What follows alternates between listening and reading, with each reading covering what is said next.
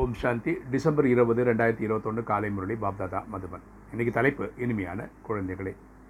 நீங்கள் என்னவெல்லாம் கேட்கின்றீர்களோ அதை பற்றி சிந்தனை செய்தீர்கள் என்றால் முழு நாளிலும் புத்தியில் இந்த ஞான துளி துளியாக விழுந்து கொண்டே இருக்கும். அப்பா சொல்கிறார் இனிமையான குழந்தைகளே.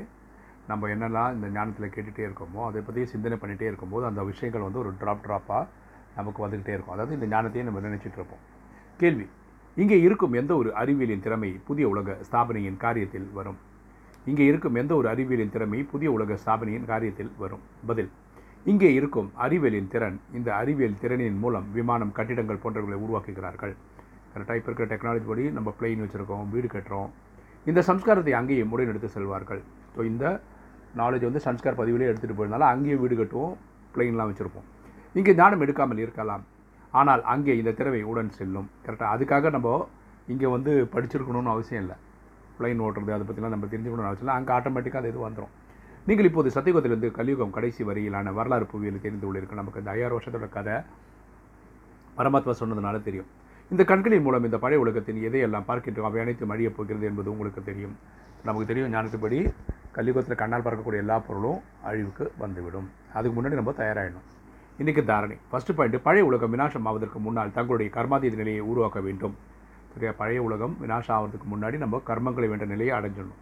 நினைவில் இருந்து சதோ பிரதானமாக வேண்டும். நினைவில் பரமாத்மா அதாவது தன்னை ஆத்மானு புரிந்து தந்தையாக சிவன் நினைவில் இருந்துக்கிட்டே நம்ம வந்து சதோ பிரதானமாகணும் தூய்மையாகணும். ரெண்டு நமக்கு கற்பிக்கக்கூடியவர் சுயம் உயர்ந்ததிலும் உயர்ந்த தந்தை என்ற குஷியில் எப்போதும் இருக்க வேண்டும். நமக்கு கிளாஸ் எடுக்கிறது ஆத்மாக்களின் தந்தை. உலகமே தேடிட்டு இருக்க இறைவன் தான். படிப்பு நல்ல விதத்தில் படிக்க வேண்டும். மேலும் கற்பிக்க வேண்டும். நம்மளும் நல்லபடியாக படிக்கணும் தாரணை பண்ணணும் நமக்குள்ள ஒரு மாற்றம் கொண்டு வரணும். இந்த படிப்பை அடுத்த ஆத்மாக்கள் சொல்லித்தரணும் ஞானத்தை கேட்டு ஞான சிந்தனை செய்ய வேண்டும். இதை பற்றியே விஷுவலைஸ் பண்ணிகிட்டே இருக்கணும். வரதானம் நிர்விகாரி மற்றும் பரிசா சுரூபத்தின் மனநிலையை அனுபவம் செய்யக்கூடிய ஆத்மாபிமானி ஆகுக. நிர்விகாரி மற்றும் பரிசா சுரூபத்தின் மனநிலையை அனுபவம் செய்யக்கூடிய ஆத்மாபிமானி ஆகுக.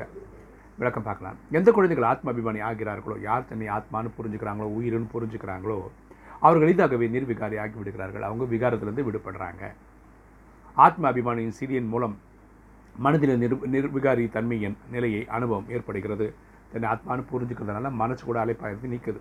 அப்படிப்பட்ட நிர்விகாரியாக இருப்பவர்களுக்கு எந்த விதமான தூய்மையற்ற அல்லது ஐந்து தத்துவங்களை கவர்ச்சி கவர்ந்து இருக்க முடியாது.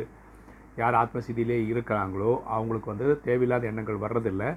இந்த ஐந்து தத்துவங்களும் அவங்கள அட்ராக்ட் பண்ணுறதில்ல இதை தான் பரிசா நிலை என்று சொல்லக்கூடியவங்கள தான் ஏஞ்சல்னு சொல்கிறோம் இதற்காக சாகாரத்தில் இருந்து கொண்டே தனது நிராகாரி ஆத்மாபிமான நிலையில் நிலைத்திருங்கள்.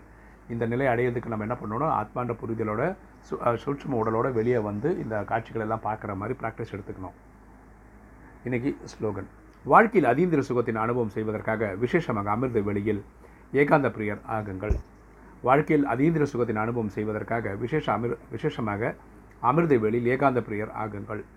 அதாவது வாழ்க்கையில் அதீந்திர சுகம்ன்றது ஆத்மா அடையக்கூடிய ஒரு பரவச நிலை. அதை அடையிறதுக்கு நம்ம என்ன பண்ணோம்னா அமிர்த வேலையில் காலம்புற நாலு நாளை முக்கால் போல எழுந்து ஆத்மாக்களின் தந்தையோட இனிமையாக ஒன் டு ஒன் டிஸ்கஷன் செய்ய வேண்டும். ஓம் சாந்தி.